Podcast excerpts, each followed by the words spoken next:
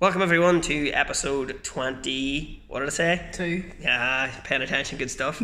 episode twenty-two of Darren Matthews and Sometimes Friends, the podcast where I talk to people much more interesting than myself.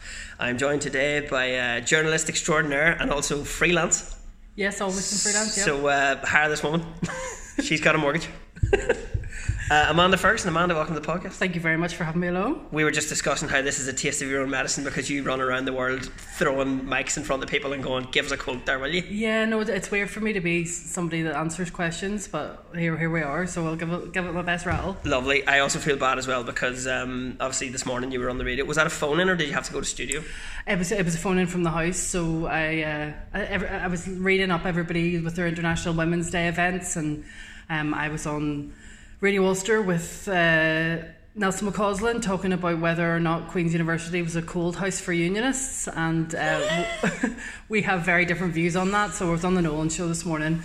Um, so that was how my day started, chatting to, to Nelson, and uh, he accused me. I think he accused me of ageism and racism, uh, which I think was because I said that he was. Uh, I was sort of sick of the chorus of sort of privileged uh, white uh, middle aged, middle class men all saying the same thing about Queens, and I just don't think that it's grounded in reality. I think obviously there are individual um, circumstances and incidents that happen, uh, but you know, the you know, it's not like it's like a hotbed of like hostility towards unionism. I think that it's called Queens, like. I was the point I was going to make was it is the Queen's University. Is yeah, un- so. until they change it to. Uh, Roger Casement High, I wouldn't be fucking panicking for the unionists. Like, yeah, but that that's mad as well. Where there's like, ah, it's a it's it's a cold house for unionists. I'm just like, that's weird because on the flip side of that, you couldn't get into Trinity if you went to mass until about the seventies. I think there was there was a weird sort of thing earlier in the week. Though there was a lot of debate on social media about uh, people wearing GAA jerseys on campus, and yeah. I was just like, you know, that's someone just showing pride in their county. It's nothing to do with the IRA. It's nothing to do with you know whatever you might be assuming or thinking that it is. Um, and I think that I don't know, just the more that we talk about like British and Irish identity in the North or Northern Ireland, whatever you call this place, and the more like the conversation about Brexit and the border poll and the future of here comes up, I think that people are focusing in on stuff that doesn't actually mean anything. It's not it's not about the jerseys, it's about the bigger picture that they're worried about the future. Um, and I think it's wrong because I think Queens has done a lot to try and um, you know, promote equality and diversity and all that stuff. So, needless to say, Nelson and I didn't uh, see eye to eye this morning, but you know, that's all right. That's fine. But the other thing is as well, I mean, it's guys like Nelson McCausland. There's there's a couple of problems with you. Number one, your open mindedness, probably your acceptance of other people. Uh, you're a woman, obviously. So why would you have an opinion? I mean, you're not even allowed to join the Orange Order. So uh, who's listening to what you're saying, man? I, am just going to leave. I'm just going to leave Nelson's lawyer to get in contact with you over that one. No, I. Brilliant. Um, he can accuse me of whatever the fuck he wants. you can't get you can't get blood from a stone, lad. If you're looking a few pound, yes. I don't got none. No, it's been a weird day for me today because I, I, started off doing that, and that's the kind of thing that I usually do. Um, but then I had to.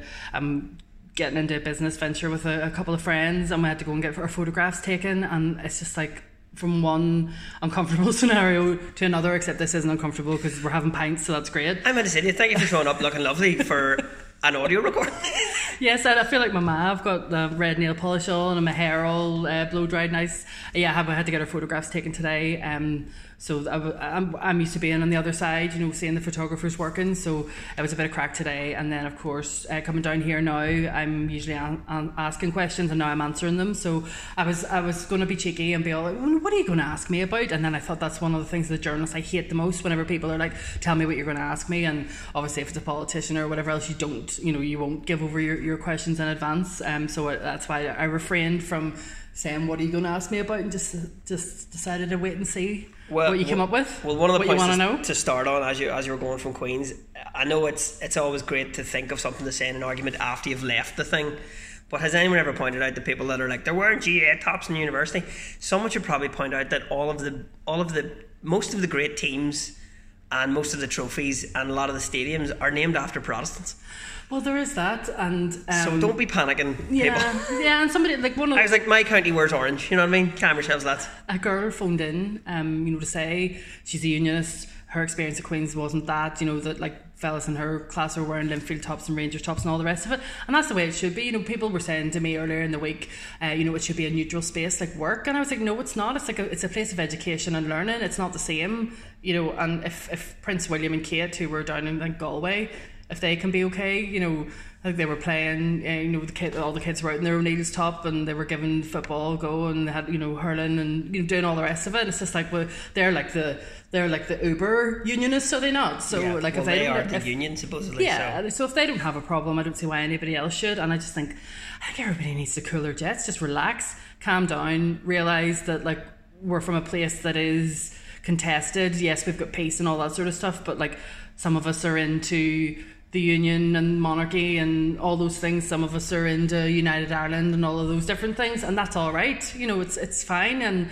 you know it'll be a border poll will be called and it'll be a democratic vote. So up until that point, like, can we not just get along? I just want everybody to get along. Yeah, I know you're like, don't panic as well. Because, I, um, I mean, the Brexit thing, I remember you did a piece on that for, was it Reuters? And you contacted me. Yep. You're like, I need somebody. you're like, who do I know On the border. that's from.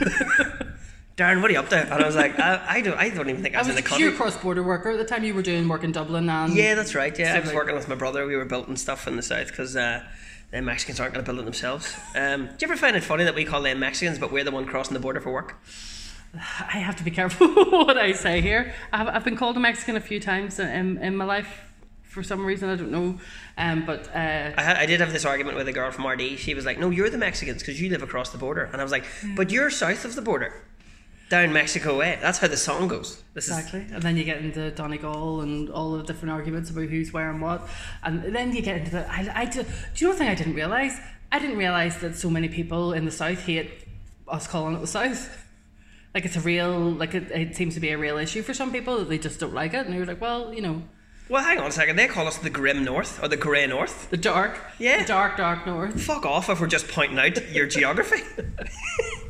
It's like you have to be careful whenever you're you're speaking about things and to try not to offend everybody. But the way I do, like the, the Derry Londonderry thing, I would never correct someone with what they say. I grew up calling it Derry. That's what I call it. Obviously, like if Londonderry's in the title, I'll say that, but it just doesn't naturally come to me. And I'm sick of whenever you know I say the North. The, of hearing people saying, you know, you, you're not respecting this place, and I'm like, I am. Like, I'm happily enough to say Northern Ireland and the North. It's just a bit of flexibility. I think people need to be a bit more grown up about those sort of things. But like, a lot of my life is people, you know, everybody, most people are sweet, but there are quite a few people that will. Ha- like harass and go on and on and, and come after me over those sort of issues and I'm sick of having the same argument with them I mean, so far we're eight minutes in, and you've three times you've said, "I have to be careful what I say." Yeah. This is how your subjects feel when you're interviewing people. They're like, "Look, I have to be careful what I say," and you're like, "No, please, mm. say something I can print."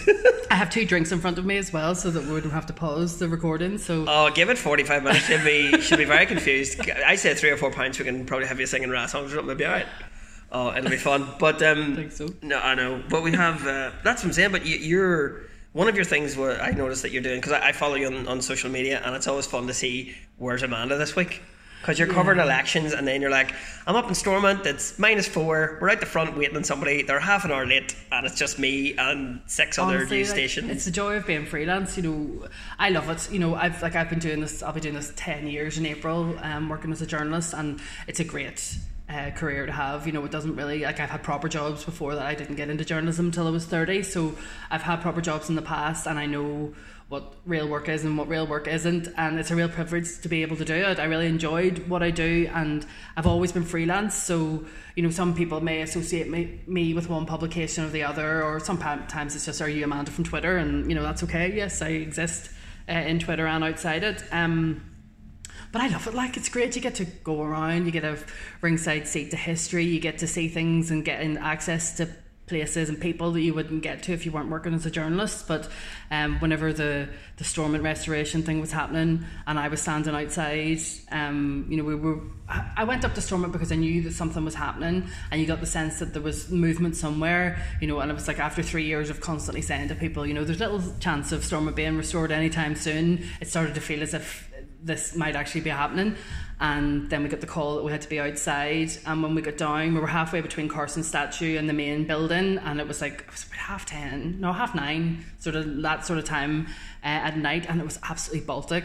Like the security men had told me that the gritters had just left, so that was you know how how cool that they were uh, preparing for that to be. And when we got down there, you know all the cameras were setting up and all the mics and all the rest of it. And usually whenever I'm there, I'll say you know to, to colleagues, is anybody taking this live? You know, RT might take it live or BBC or whoever else. And I sort of got the sense that it maybe mightn't have been a priority for some of the broadcast um, networks. So I decided to live stream what was happening, and I ended up had to hold the, the phone for like 45 minutes and it was really random because you know whenever you're doing like a live stream you can see people joining Yeah. and you can see the comments and stuff and I was like seeing you know like press offices and politicians and like you know a real sort of like and I was sitting thinking to myself like I I can't believe that there's this many people are, are interested in what's happening here. But apparently that's because I was the only person that was broadcasting it live yeah. yeah. so um, that was crack like but um, yeah, I the, hope, my, you, I hope you had a decent pair of gloves on. You're standing with a phone. I didn't because I had I had been shopping beforehand. I had a rucksack on my back that had a big jewelry box in it, and I didn't even have like a proper coat on. I had a poncho and my hand. Like honestly, I do you know whenever you, you do you know whenever you get so cold that you start to get warm. Yeah, It was one of those ones. I think that I think that's right before you die on Mount I think it's it? hypothermia, maybe something like that. But, Yeah, you're um, like it's where you get really warm and then you just want to sleep, yeah. So um, and then leave your body up the mountain. yeah, so then like the, the the press conference with the Taoiseach with the Secretary of State ended, and then I had to do some live radio stuff, and then back to bed. But you you don't like with this job, you never know where you're going to be. Like, and my work does take me over to London and Dublin quite a bit, and I think that's the thing. Whenever you're from here, that if you're working in Belfast and uh, you're working as a journalist, you have to keep an eye on what's happening in Dublin and what's happening in London, and more so because of Brexit, because you know previously the interest in this part of the world may not have been what it should have been, you know, from Britain and from the rest of Ireland. Um, but when something like Brexit happens, people care about stuff that it affects them. Yeah. So once that it was like, oh, what's going to happen here, and what does it mean for us? You know, people start to focus their eyes on. So it's been an interesting time, and it's had me up and down the road for various things, and um, you know, to to the the, the president's house uh, with the Pope, and I, I we were laughing about that because I was I was trying to describe to my mum how close I was to the Pope, and uh, I she was like, "Are you spitting distance?" And I was like, "Probably shouldn't." Yeah, yeah, yeah. Like, but it was weird. It was kind of weird being in this room down, with all these yeah. people in like black dresses, and then this guy arrives in, and he means a lot to a lot of people, and um, it's just surreal. Like you're you're sort of uh, where you end up. yeah, yeah, like it, it, it's random because, like, you know, sometimes it's not so glamorous. Sometimes it's, you know, protests, and Belfast is a city of, of protests, and I actually quite enjoy that element. You know, obviously, you know, whenever it tips over into riots, that's not particularly nice to be involved with, but. But we're, um, we're not the kind of place that shuts its mouth and lets the world go by. Yeah, like I enjoy going down to you know City Hall and speaking to the different interest groups, and there's been a lot of that, particularly because we didn't have government for those couple of years. That um, people have been on the streets more, you know, raising their issues and stuff, and it's been interesting to be part of that. You know, around women's reproductive rights and about rights for the LGBT community. You know, like even even some of the other issues that have that have come up here. It's it's I, I like talking to people, and that's why I don't like it whenever journalists say there's no value to a vox pop. You know, why go out into the middle of the street and ask you know somebody with who's not educated on a, a topic about you know how they feel about it and I'm like well you know if you want the voice of the people that's how you get it Yeah. you know it's a random it's a random selection it's not going to be scientific or whatever but at least you're getting honest thoughts from people so I quite, quite like that and obviously social media means you're able to um have a, a, a closer relationship or people are able to tell you what you've done well or what you've done crap you know Yeah, instantly you, you can garner a, a sort of an idea of what a society, like as a majority or minority, believes it to be, or whatever you're reporting on. Ha- have you gotten to that point? Um, obviously, because you're freelance and you work for so many different people. Have you gotten to that point? Is there any of the, like the politicians that, um, or do they think you work for one one place, or do you have to identify who it's for when you're asking questions? No, well, the way I always do it is whenever I'm going to a job, I'll like. I'll speak to the person or I'll speak to the press officer or it'll be done, you know, in advance by email and I'll let them know who I'm working for at that time. Um, but some, sometimes I'm working for three or four people at the same time. But I think most people realise now that I am freelance, whereas maybe like in the in the first year of my career, I worked um, only for the Belfast Telegraph after I got my um, placement month out of the way. You know, I was kept on, so I worked solely for them for the first year, and then after that. um, I was advised, you know, don't put all your eggs in one basket, and I kind of branched out um, and worked for a whole pile of different people: Sunday Times, Irish Times, Reuters. Uh, I never forget the, the Washington Post emailing me asking me did I want to work for them, and I was like, how quickly can I reply and say yes to this email? Like so, without without sounding Yeah. too fangirling. like yeah, so it's been um, yeah, like I've worked for a lot of different places. There's places I don't want to work for anymore because I don't like their style, so that's fine.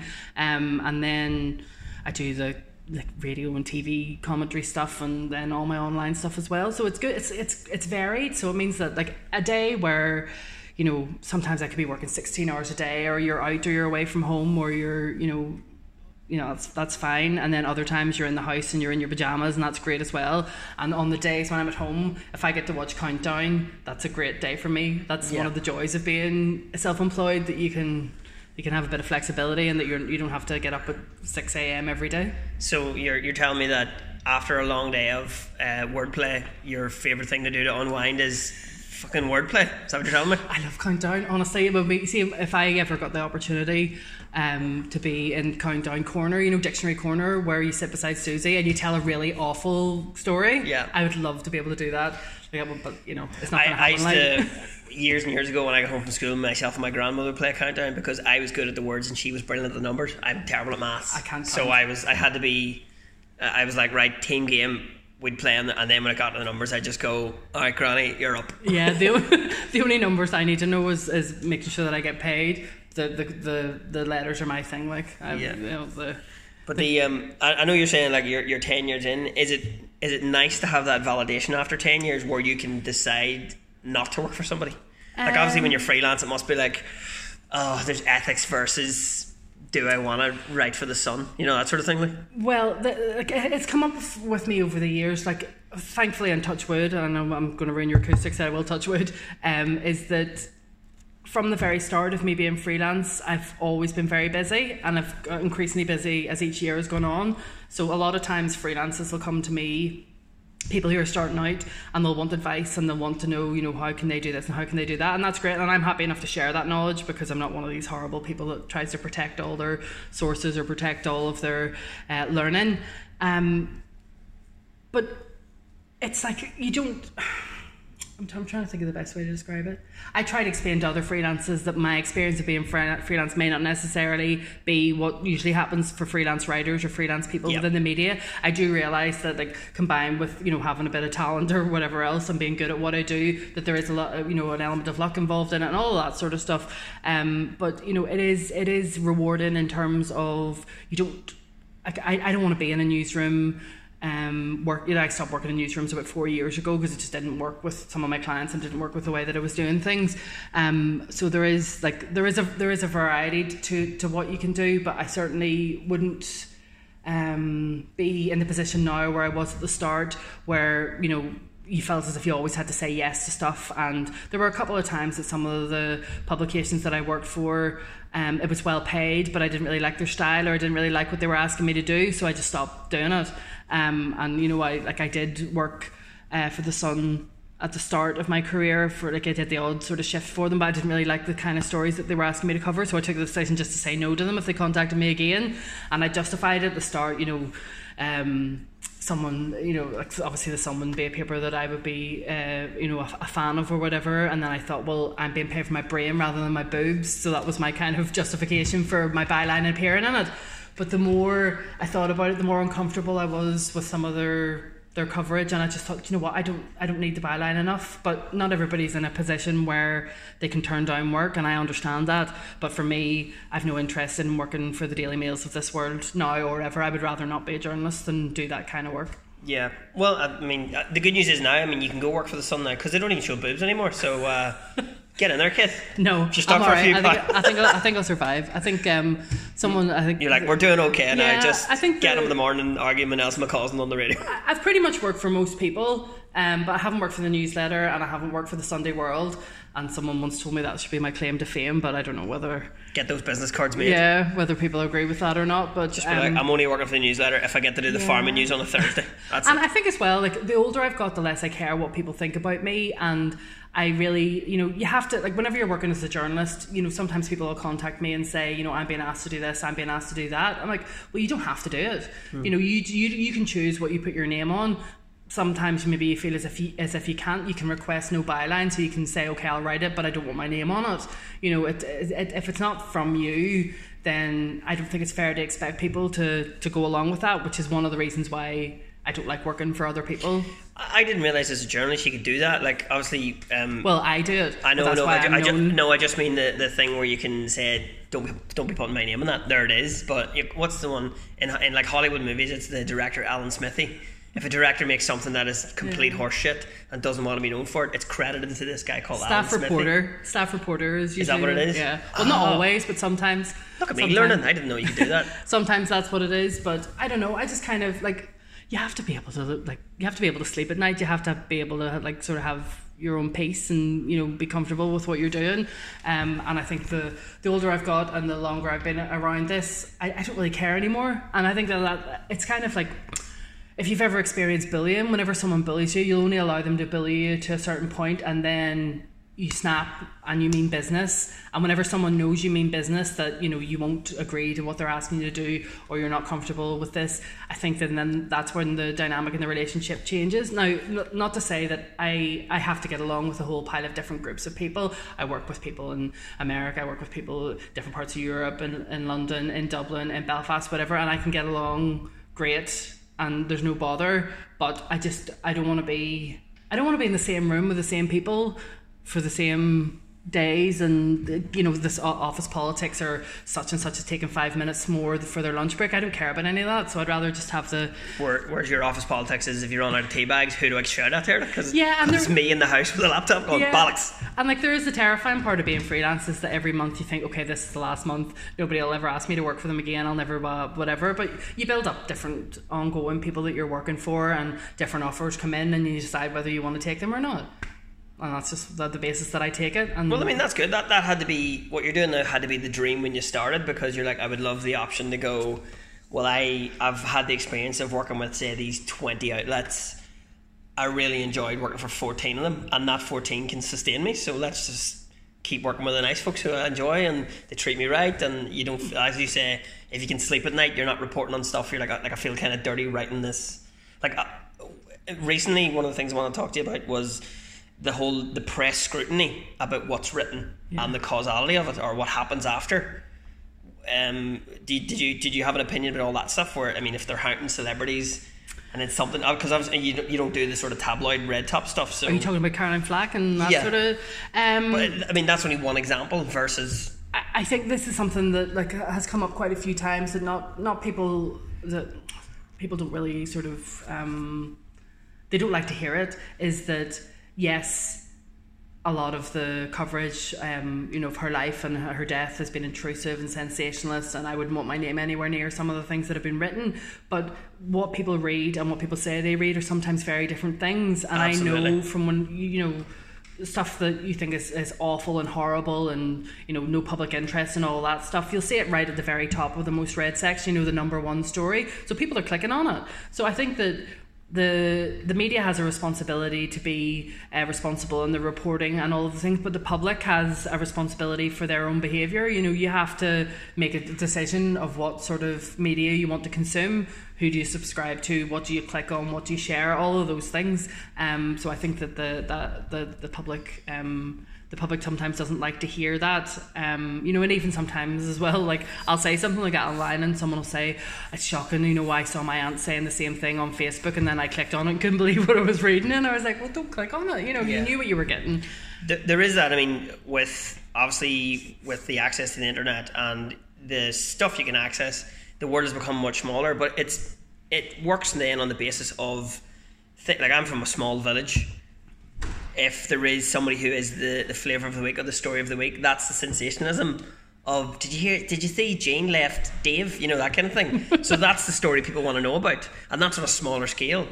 But obviously, once something becomes a big story on a worldwide, it's like, oh, well, more people are clicking it, more people are viewing it, whether they agree with it or they're disgusted by it. They still are. they're still are providing the the appetite for it. Yeah, I'm like, So it's as you said. Sometimes people are just like, "That's terrible," but you're just like, "But you've created the market for what you're complaining about." yeah, it's like chicken and I, I, eggs. yeah, no, I, I wanted, I wanted to get the, the sort of the journalist, um, not even opinion of it because it's not so, uh, it's not like a company you would have worked for, but there has to be. I mean, there's two sides to every story, so let's have the opinion of what people read, what people. Whenever it comes like you know there, there are very clear guidelines for for journalists um reporting stories around suicide which is a really serious problem here. You know there's loads of help available from samaritans lifeline all those all those places.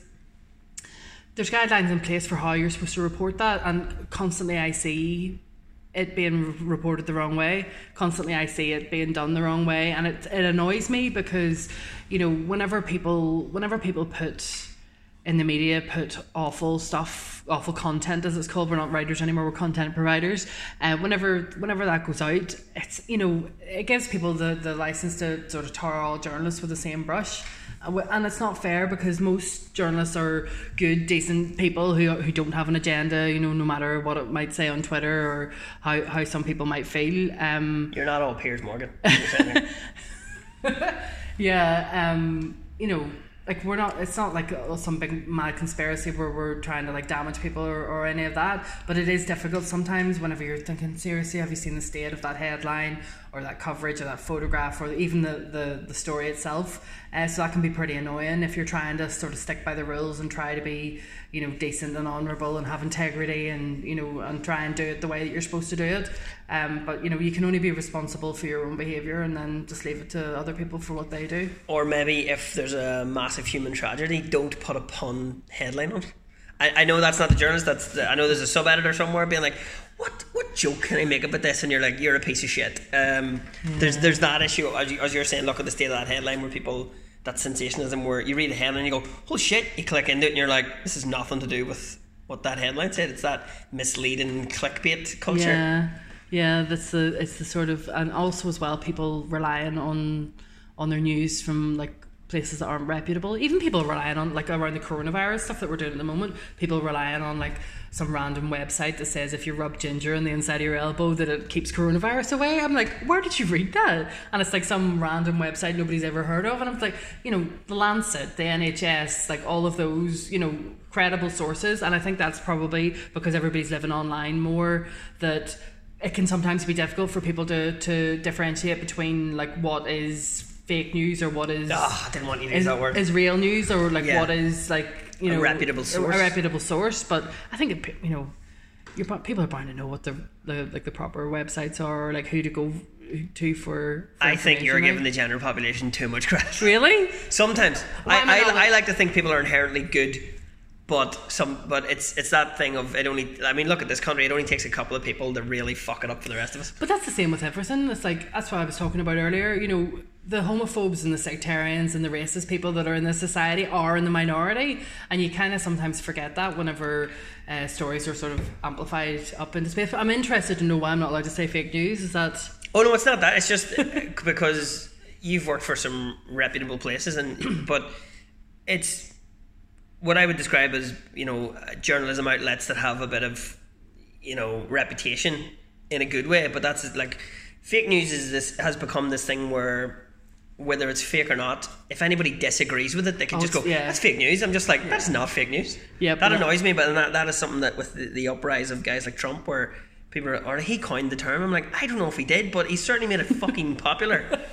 I, I have a cousin in America who's a big Trump supporter, and he will. Ju- you can just go. There are some facts from a reputable news source, and he'll just go fake news because Yeah. that's okay. because it dis- because it distracts? You know, if he's attacking, then everybody's looking at you know the attack or they're Yeah. they're Versus, did at you the- read that thing? Essentially, Yeah, goes, and then they'll just say, I didn't. I don't need to read it. I'm like, you do.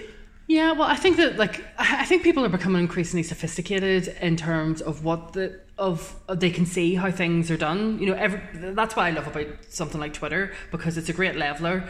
You know, if you're Joe on the street or you're Donald Trump, you both have access to a Twitter account. Now, fair enough, your audiences might be different, but you have that platform to be able to say whatever you want. And with that comes the horrible people and the people who want to manipulate inf- information, but also it, it, it's a big pool of people who are really sound and who are good crack. And I always, like, whenever I get tortured online by like trolls or whatever, I always have to remind myself that most people that get in touch with me are dead on Yeah. you know there's it's not this sort of like everyone goes on about oh, you know it's it's terrible and like you know social media is making everybody be really horrible and I'm like no they were horrible to start with they've just got another platform for it Yeah. um, and I think that's the way that it's been because you know just because you can you know I, I was going to swear but maybe I shouldn't I'll never work again if this goes out Uh, no, I'll I'll do enough fucking swearing for the two of us, okay?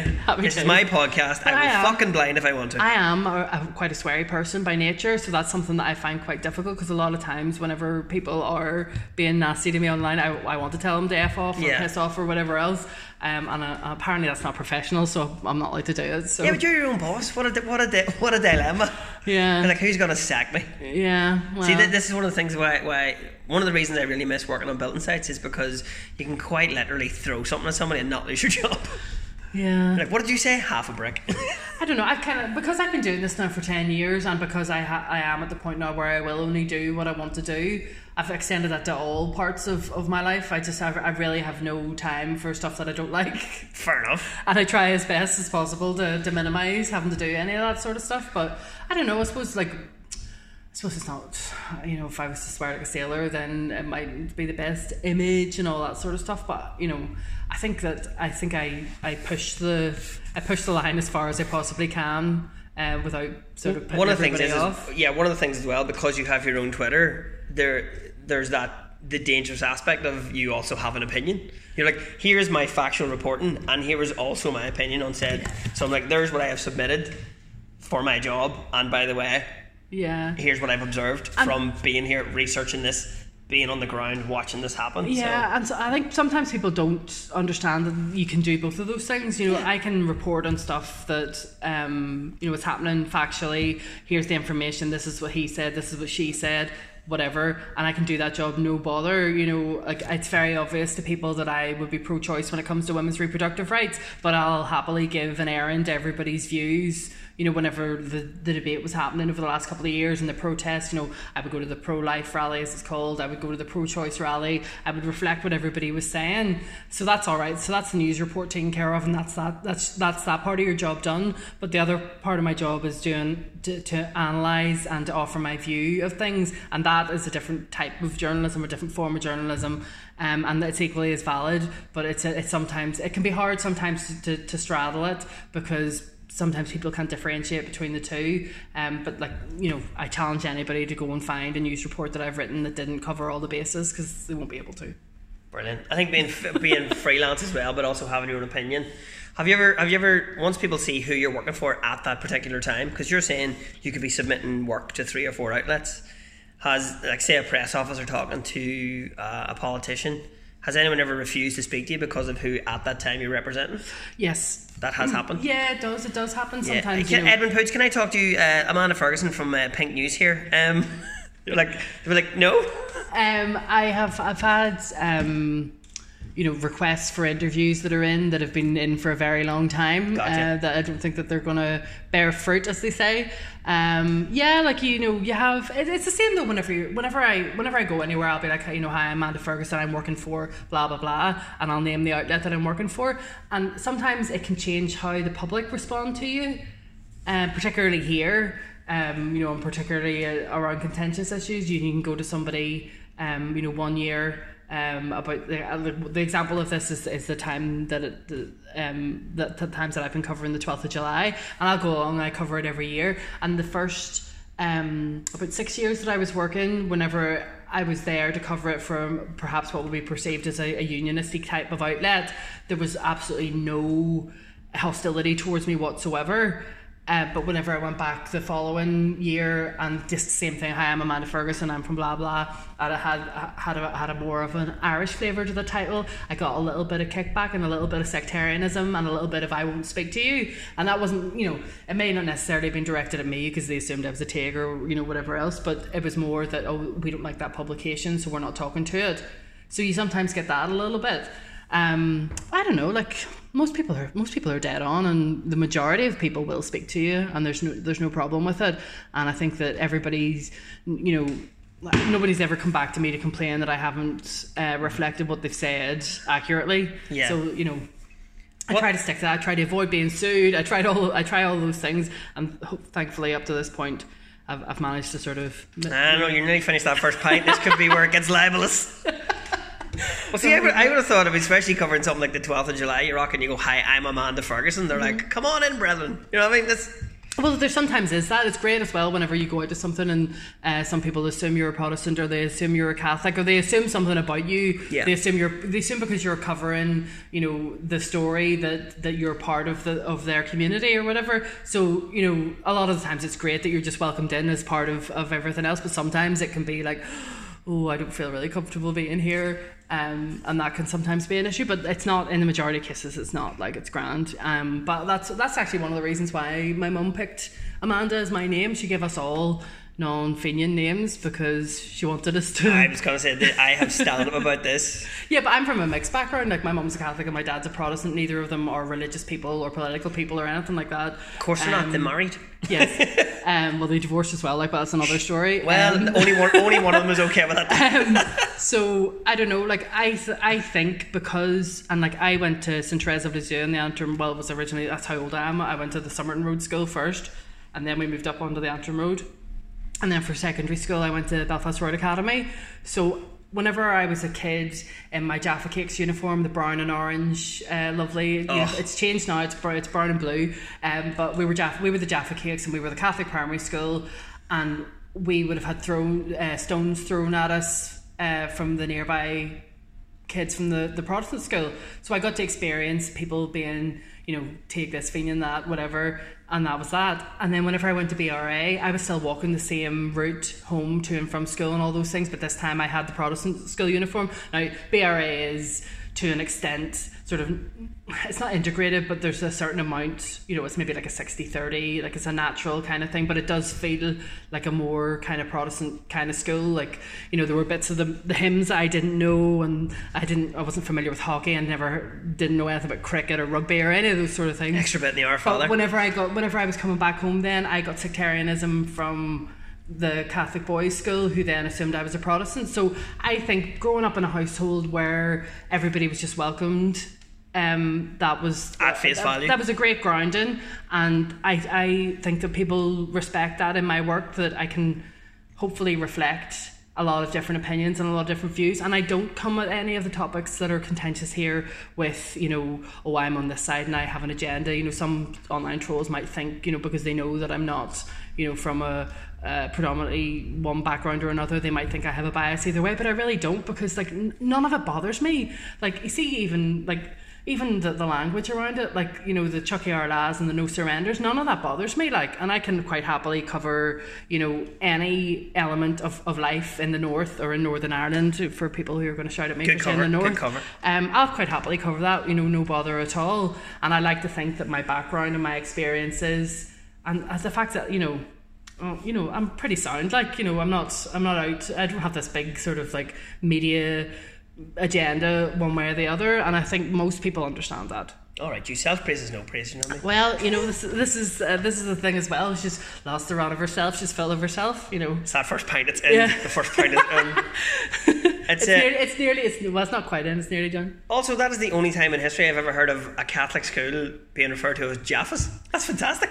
Yeah, You're like, well, you're sure, I- getting this. You've got it mixed up. It was because it was the brown and orange uniform. Oh, I've I know. I, I Yeah, get the so reason, but obviously perfect, the, but, the um, reason over here is people call yeah, orange men Jaffa. I don't know if I'm half a Jaffa. You know, That's true. well, know. I have the um, I have the thing where like I, I tell a joke of of my parents doing that where they get everyone got a nondescript name yeah. except for my brother Declan. Declan, Declan goes melt Yeah, locked in. exactly. So um, well, we, where we grew up was a mixed area, so that's why.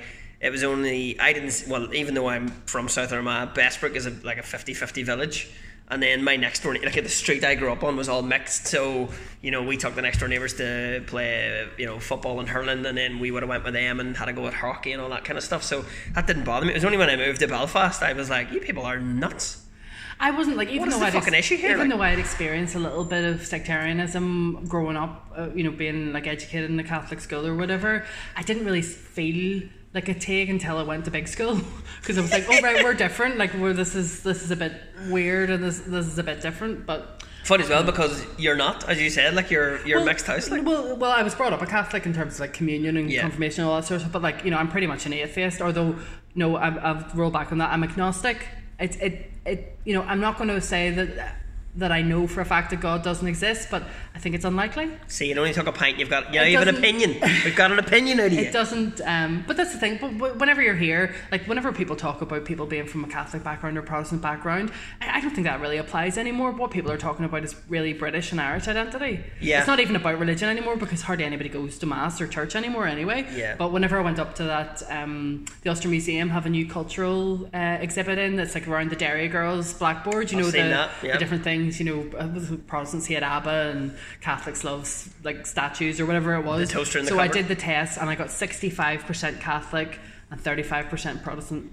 So well, that's not how genetics work, but okay. yeah, but that was you know that's you know that probably that's probably about right. You're like, ah, Yeah, yeah, yeah, probably It's like, about right, eh, yeah. That's fine. Yeah. But you have um I, I always just think the identity thing is funny here because I think maybe it's something because I myself have always just felt comfortable in my own identity. I don't care. Uh, I mean, and I used to get like when I worked in in the south, which they'll hate when I say that. uh, people would just be like, "Oh, you're Nordy, you're a Brit," and I'm just like, whatever, lads. I and I the other thing as well, where I would get stick from people in my own community where I'm from, being like, "Oh, don't say Northern Ireland." I'm just like, I didn't partition the fucking thing, so I'll say what I want, okay? It's exhausted, honestly. Like uh, particularly around this coronavirus thing. Whenever um, the different cases come in, you know, they're like they're verified by the North. Uh, in the public health agency, then it goes over to England. Then the ones in the south, they're done somewhere else. And there was a whole big row about like you know the first case on the island and how many cases on the island. And yet you have like I understand that language does matter and it does mean a lot to people, but it's exhausting when you're working because you're working within you know reality and the the, the restrictions of of of reality. So you have to sort of highlight it. But I try to use language that um, that everybody can be comfortable with, and that's not me being woke or anything because I hate that. But you know, I'm happy enough with the North, and I'm happy enough with Northern Ireland, and I'll mix in between the two. That's just Just to keep everybody sweet, because before they get outraged, they keep reading and go, "Oh no, she said it here." Yeah, That's well, okay. it's also the way that I would talk anyway. You know, Well, I put up, I put up a little joke today because I'm doing Coleraine next Tuesday in the Right. Riverside Theatre, and I, I just put up on the on the event. I was like, "Come check me out in uh, the Riverside Theatre in Coleraine. I'm going to start a ride by walking out on stage and asking what county I'm in." Do you know what I mean? Just straight away, I just go here. What the? let's let's work the audience. Um, but I said as well. I mean, with the coronavirus thing, I was just like. Uh, I was like, all it's gonna take is one well-attended wake, and we're all fucking dead. So that's just people shaking hands. I had to, to go to the GP today uh, about something, and everybody is a potential coronavirus carrier. Like, I know, I know. per, like on a personal level, I'm not really concerned about it, you know. But then I'm not like six stone and ninety years old or whatever, so I understand that my, you know, thoughts on it are maybe different to someone else. Obviously, you're concerned if people have like health issues and, and all that stuff. But at the moment, I've kind of like. I think the older I've got, I've, I'm trying to like reduce anxiety and not worry about stuff because there's no point. So Yeah. I'll, I'll worry about coronavirus when it, whenever I need to, if I need to. I, I'm the same. I'm people should be like, are you not panicking because you're like an asthmatic? I'm like, oh lads, Oh goodness. forget it again. I know the flu jab's not going to cover me for this one, like, but we'll see what happens. I'm not. I'm certainly not going to live my life trapped in the house. Yeah. I was like, I didn't, I did not survive Bessbrook in the 80s, 90s to get taken out by the fucking flu. I would, Okay, I would have no bother. See, if someone said to me, "Oh, you have to spend two weeks in the house," I'd be like, "Sweet." would you get work done? I wouldn't. I would. I, I, have to would leave- I I- I would my- get to watch like the you know the trifecta of quiz shows in the- afternoon. You what is it? Tenable and then um, tipping point and then the chase. I will be all over that every And a, day. bit, and a bit of countdown. And you could live stream and you could talk to your mates. It'd be fine. No, I because I my well my work requires either going to the place I work or a live setting because I'm like, hey, I'm a comedian. You need an audience. Comedy doesn't happen without it unless I'm gonna start making silly films in the house, which I'm not because I'm just gonna either play the PlayStation or watch something on Netflix. So, but I'm not panicking. But obviously, the other thing is as well. Um, if you could all stop going on fucking skiing holidays, that'd be brilliant. I didn't know so many people were in Northern Italy. Neither did I. I was like, what? What were you doing there? Everybody's skiing. That's what they're doing. Go do what I did the one time I went skiing, right? Because I'm fucking properly poor. I went to Andorra, right? So I got a cheap flight to Barcelona. I got on a bus for three hours, and then my mates were teaching English there, so I slept on their couch. I pretty much went on a skiing holiday for about 150 quid. Nice work. So if you can afford the fucking 800 pound to go to L'Alpe d'Huez in the south of France or somewhere in northern Italy, fuck it and stay there, okay? Because if you can afford to get there, you can afford to stay there. The- the- one of the funny things that's happening now is that my email box is now full of people offering me press trips to mainland Europe. Of course Like, oh, do you want to come to like here and stay here for a few days? I'm like, I don't know. I'm not sure if I do. I'll maybe I'll maybe wait this out and just see what the crack is like. I love a bit Um, of travel. Like, do do you have to? Your credentials include you showing them a copy of your journalism degree? Because I'll go if you don't want to. I love a holiday. Like, God, I don't know where my I don't even know where my uh, certificates are. I don't really. Care. I honestly, I like. I'm not. That's the other thing as well. I've because I've never. I've never been a staffer anywhere. I've never done the proper sort of like, uh, this is a job interview and this is the job and you've got it or whatever. I've always just been sort of like floating around and word of mouth and, and moved on things from that way. But I'm not. I'm a, I didn't realize this until someone. Well, I suppose I did realize it, but someone said to me the other day, "You don't really like rules, do you?" And I was like, "Not so much. I just I like doing stuff the way I like doing it." And that doesn't mean that like I'm a nightmare to deal with. Like although one of my nicknames is Demanda, um, a lot of my friends quite enjoy. ah, that's just wordplay. I like yeah, that. yeah, I like they quite that. enjoy that aspect of uh, of me. But ugh, I don't know. I just yeah, I don't. Um, I don't think that I'll be going on. I'll, I don't. I don't think I'll be taking up the offers. Is all I'm saying because I would rather not get coronavirus. I'm I'm all for that. Um, I would rather avoid it. Um, I'm not worried about it, but I would rather avoid it. And you know, if if your inbox is being, but then it just shows you as well that like this is affecting tourism, it's affecting the economy, it's bringing up conversations about workers' rights because it started off as just a health story, and all the health correspondents were like all over it. And because I work as a northern correspondent.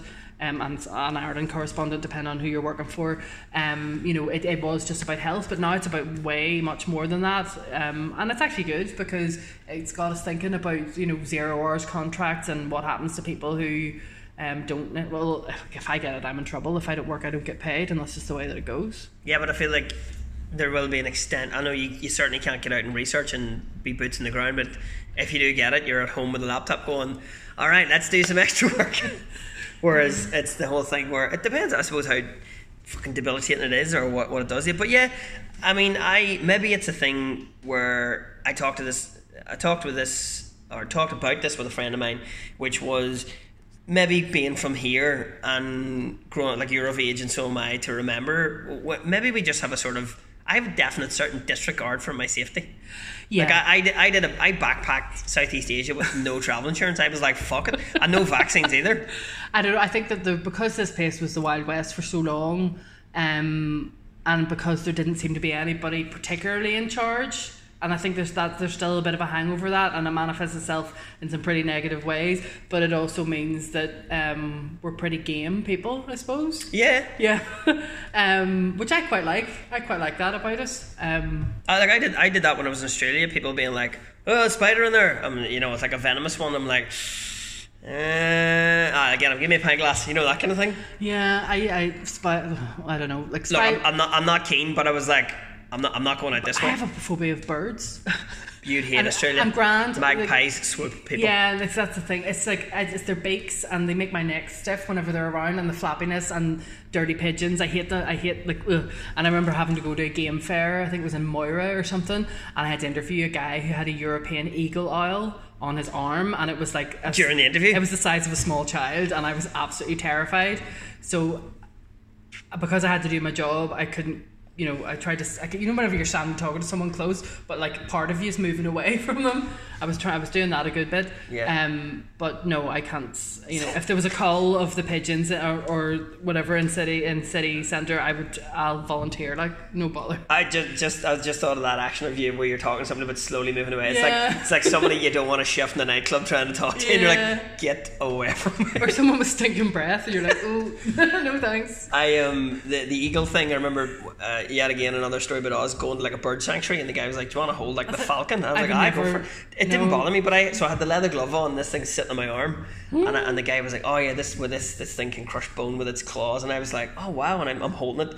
And I was like, so is, is it okay there? And the guy was like, he's actually pretty tame. Like, if he really wanted to, he'd go through that thing like a knife through butter. And I'm like, Why did you tell me that when I'm home? Because then my arm went. You started sweating. I was like, oh god, and I was like, can you take it off me, please? yeah. So yeah, I was fucking shitting myself, but it No, was. Um, that's kind of one of the like. Although in, in in talking about being scared about stuff, I have tried. The older I've got, the more I've tried to avoid uh, disturbing stuff because I find. Mod, like modern life and the reality of life and all the stuff that I hear um, through the news and, ju- and my work as a journalist, that's disturbing enough. So I can't understand anymore why anybody would want to watch like crime and like horror and stuff that's like frightening. So I avoid all of that. Like I like stuff that's a laugh.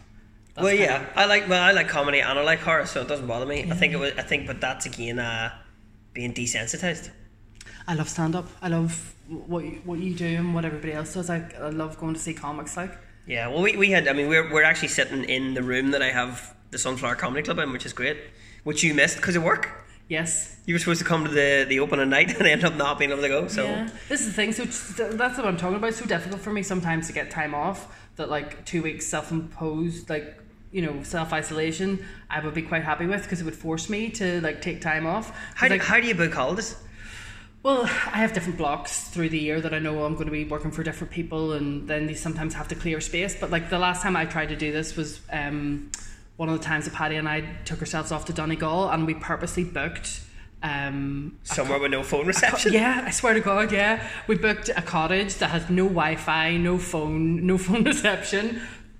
To try and get my phone out of my hand and get me away from working because you're always on. Because whenever you're doing like what I'm doing, because you know I, I'm not you know health or education or security or crime or whatever. I'm all, a little bit of everything. So you have to keep across everything that's happening. So it feels as if even um, on days maybe you do have off a bit, you're always sort of having to keep an eye across everything else.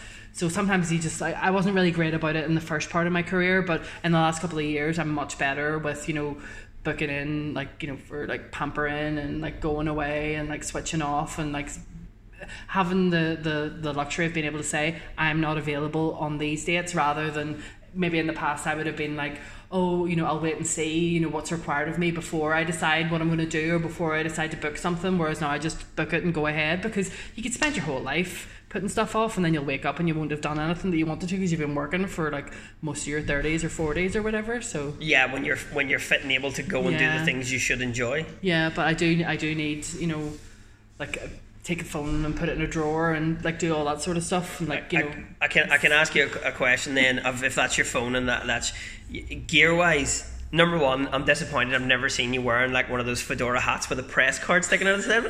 so, but the gear you need to do your job. What are you armed with when you like? Because because you're mobile as well. Same thing. You're not in the newsroom, so number one, you don't have your lovely hat and a lap and a keyboard in front of you. Are, are you rock up with like a laptop? Or, you're tweeting a lot of stuff too. You live tweet and you live. I do a lot. I do a lot of the stuff on my phone, and like you know, sometimes I'll I, I can write an entire story on my phone as well. It depends because Oh, I hate even emailing on my phone. yeah, wrecks me. I um, you know, there's a computer at home, there's a laptop, but if I can avoid it, I will just bring my phone. Um, it depends what I'm doing because some sometimes what I'm doing is if I'm working for for a news agency, I'll be live snapping to them what's happening as it's happening. So you're listening to what's being said, you're messaging, you know, the, the group work WhatsApp or whatever saying such and such just said this, this, this, and it's maybe a flavour of what they've said. And then they'll come back to you with, you know, you've recording it at the same time. So then at the end of, you know, the, the information being snapped out, they might come back to you and say, you know, can you expand on that or can you give us a fuller quote on that or you can write more on that or whatever. Yeah, you've kind of Um, bullet pointed the story, and now give me the story. Yeah, So this is well- this is what we've live streamed. I want the summary of it. But now. so, but sometimes, sometimes the live snap of it is all that it is, um, and that's why whenever I'm working for more than one person, you know, I can get the live stuff out of the way. Then I can go and do more of it. It really depends where I am because sometimes, like you know. You're standing outside somewhere, like with your laptop on top of a bin. You know, it's like it's not always very glamorous. Other times you have a workstation, and you know, if it's an election, everybody's set up with tables and you know, plug in and all, all of that sort of stuff. Um, and I do enjoy the. I, I think I, like I don't do as much writing now as I used to. Um, you know, at the start of my career it was all writing, whereas now I'm doing a, like a good bit more talking. And they're different skills and they're different um, things. But the good thing about um, the good thing about the broadcast side of stuff is that once it's done, it's done, and then it's away. You know, it's live and it's happening, and then it's away. Yeah. But I think it's just the same with everything. The more you do stuff, the more comfortable you are with doing it. So, like whenever I was starting out, um, you know, doing broadcast stuff, I was my heart would have been racing through the roof, and I would have been sweating, and I would have been panicking, and I would have been worried about it. Whereas now, because I've done it so much, I don't have that same adrenaline anymore. Um, not not that it manifests itself physically anymore, anyway. Um, although that night up at Stormont, um, they were laughing because I got my Fitbit out, and you could see where like my heart had like you know gone up whenever I was doing like live stuff or whatever. Yeah. Um, but yeah, it's just it's I don't know. It's, yeah, so yeah, I have like just my iPhone, and then I have like a wee voice recorder and stand and mics and one for indoor and outdoor, laptop, computer. But if I can do it on my phone, I will.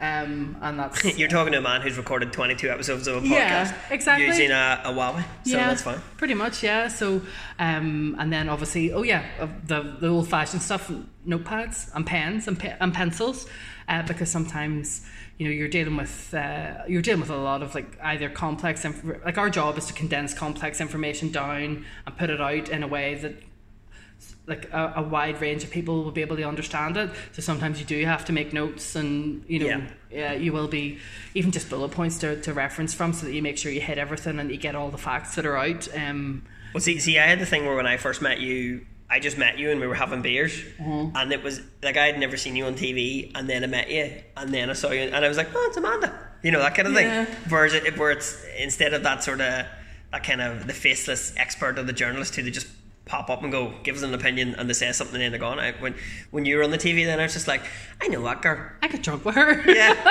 I get steaming that me one there. Yeah, no, it's weird because I, I resisted doing the broadcast side of stuff at the start of my career when people were asking me to do it because I knew I had a lot of opinions, but I wasn't really confident about sharing them. And then I was concerned about, you know, like how, how do you how do you straddle that reporting and uh, opinion side of things? Uh, and I wasn't really interested in doing it either. And then the more people asked me, I was, and I just said yeah the first time, and then the more you do it, you know, it generates more work for you. So it's um yeah, it's interesting. It's like I enjoy all elements of what I'm doing. Um, and there is a buzz. The, the only annoying thing sometimes about about the broadcast side of stuff is that you do go away thinking, "Oh, I wish I'd said this or I wish I'd said that." But um, something that I still do that I try to encourage other young journalists to do is no matter what you are doing, whether it's you're writing a story and sending it to a news desk, or whether you're going on radio, whether you're going on TV, always try to read back or listen back or watch back on what you've done. And that's not like vanity or whatever. It's not so you can be oh aren't I aren't I brilliant? You know it's because that you'll be able to identify where you could do better. And for some people they just do it and walk away and then that's it and they don't want to see it again. Whereas I like to go back and think okay like you know, or, or check if I've been accused of saying something that I haven't been accused of. Um, but most of the times it's to try and, and learn because whenever, like, I don't really think that journalism is a. People talk about, you know, is it a is it a trade or is it a profession? And someone said to me, um, you know, in the middle stage of my career, it's actually a craft because you're never done learning. You know, I think that's why journalists are good at pub quizzes because we're constantly picking up bits of information all the time about Yeah, stuff. it sticks in your Um, head. some- some- sometimes it goes in and it tips out the other side or whatever, but you do know like a little bit about a lot of things. Um, and I like to think that I'm always trying to improve what I'm doing or get better at what I'm doing.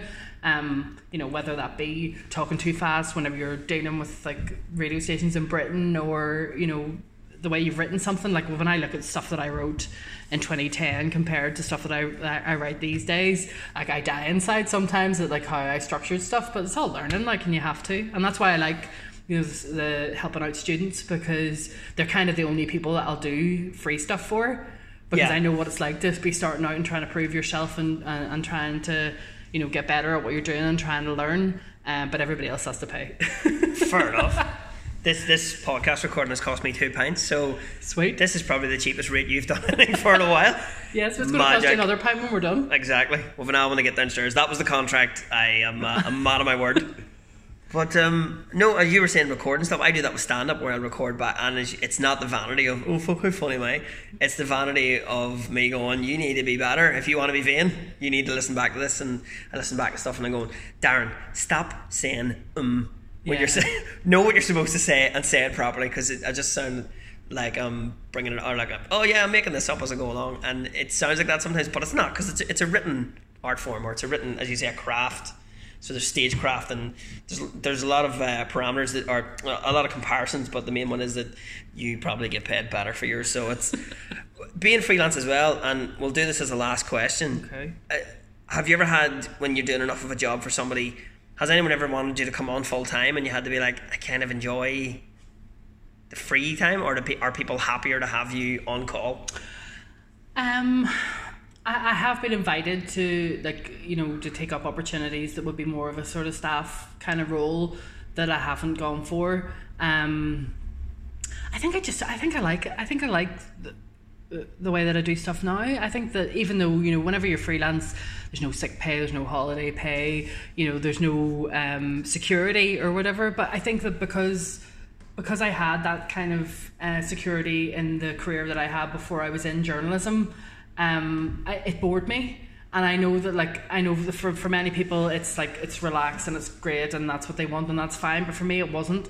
And I just really, I, I love the buzz. I love that sickening feeling of like deadlines and jeopardy and, you know, all, all, all that sort of crack. So I, I think that I'm not sure that uh, an employer could handle me. I think I would be too, um, what's the word? I would be too uh, unionized, maybe. I don't know. I would be too. I would be too. Uh, You're like, lads, if you're paying me for 40 hours a week, I am doing 40 I don't like rules that I Yeah. don't like rules that make no sense. I don't like uh, people telling me, you know, oh, you have to do this just because I say, you know, which is why I would never make a good soldier or you know an anything like that. Um, I just uh, I'm a bit more of a free spirit, and uh, I can't be tamed, is what I'm saying, Darren. You Gotcha, know, no problem. Um, I I think I think uh, I think being freelance and being my own boss is probably the best way for me. And you know, as I said, if people, I've been doing this for ten years, and you know, I enjoy what I do, and some other people seem to enjoy what I do. And if they don't enjoy what I do anymore, I'll just do something else because I don't, you know, I'm not desperate. Um, whereas uh, some other people are, and I, and I don't feel that sort of desperation. I feel. I feel privileged to have been able to do what I've been doing for the last 10 years. And if people want me to do it for another 10 years, then that's great. And if, uh, you know, I'm interested, I'm actually interested in doing stuff outside of media and outside of journalism now because I think once you've been doing something for this length of time, that, you know, not that it becomes samey because of course it's like a, you know, it's a fun job and it's an interesting job and things are always changing. But I'd love a new challenge and, and that's kind of, um, why I was getting my photograph taken today because um, trying to sort of look to, to a new business venture as well. So that'll be The new job. crack. If that doesn't work out and you want to give stand up a go, I'll stick you up here if you want. Oh my god! Oh no, I'll, I'll happily go and see Katherine Ryan and Chris Rock and all the rest. Um, See how good a writer you are. I, I, I, do you know, I would love to write, uh, do do more creative writing, but like being, I couldn't stand up and perform like you guys do. There's no way I could do it. I love it, and I love laughing, um, and, and that, but there's no way I could. I Feel could free to do a bit of writing for me if you want. I'm a lazy bugger when it comes to that crap. But um, we, we, we'll, we'll probably leave it because we talked about you, your, your sort of live persona and what you're on. So if people want to actually follow you and see what you're doing, is Twitter the best one or are you on a multitude of platforms? Um, yeah, t- Twitter, Facebook, and Instagram are the main three. Uh, Twitter's Amanda F Belfast, and Instagram's the same, and Facebook page is Amanda F Media. I think I don't Sweet. know why that's slightly different, but yeah, that, that's me. And it's, I know I need, I need to tidy mine away a bit better that they're all the same as well, so I need to change those bits. But yeah, and We'll- like we'll I'm happy on to that. for people to say hello. You know, come on, say hello and let me know what you think, or give me a story, whatever. awesome, whatever you've got, this is the lady to talk to. So uh, Amanda, thank you very much for coming on to Thank the you podcast. for having me. You are welcome. That's a nice tidy, just over an hour. Love it. Well done. You're the first person I managed to keep. I'm like, let's do a pro. I think yourself and actually Kate, who is an, another broadcaster. It's like So- timing. It's like we know timing. yeah, exactly. Beautiful. Okay, Um, so, guys, check out Amanda's stuff on her various social medias. If you've uh, forgot what they are already, rewind a minute and a half. For God's sake, stop being so lazy. It's a podcast. Uh, if you've enjoyed this, guys, like, share, and subscribe. Um, oh, yeah, you can do this for me. You can help build my phone. Yes, I will. I'll be sharing Yeah. this all over the place. Fantastic. Amanda's like, Do you like opinions? Here's an hour of mine. Uh, like, share, and subscribe, guys. Uh, this has been uh, the latest episode of Darren Matthews and Sometimes Friends. I will stick this up later on this evening, so I'll be there for the weekend. People can listen to it and having a nice Saturday morning or Sunday morning breakfast. And uh, thank you for listening. Amanda, say goodbye and let's go get a beer. Goodbye. Thank you. More beers, please. Oh, yeah.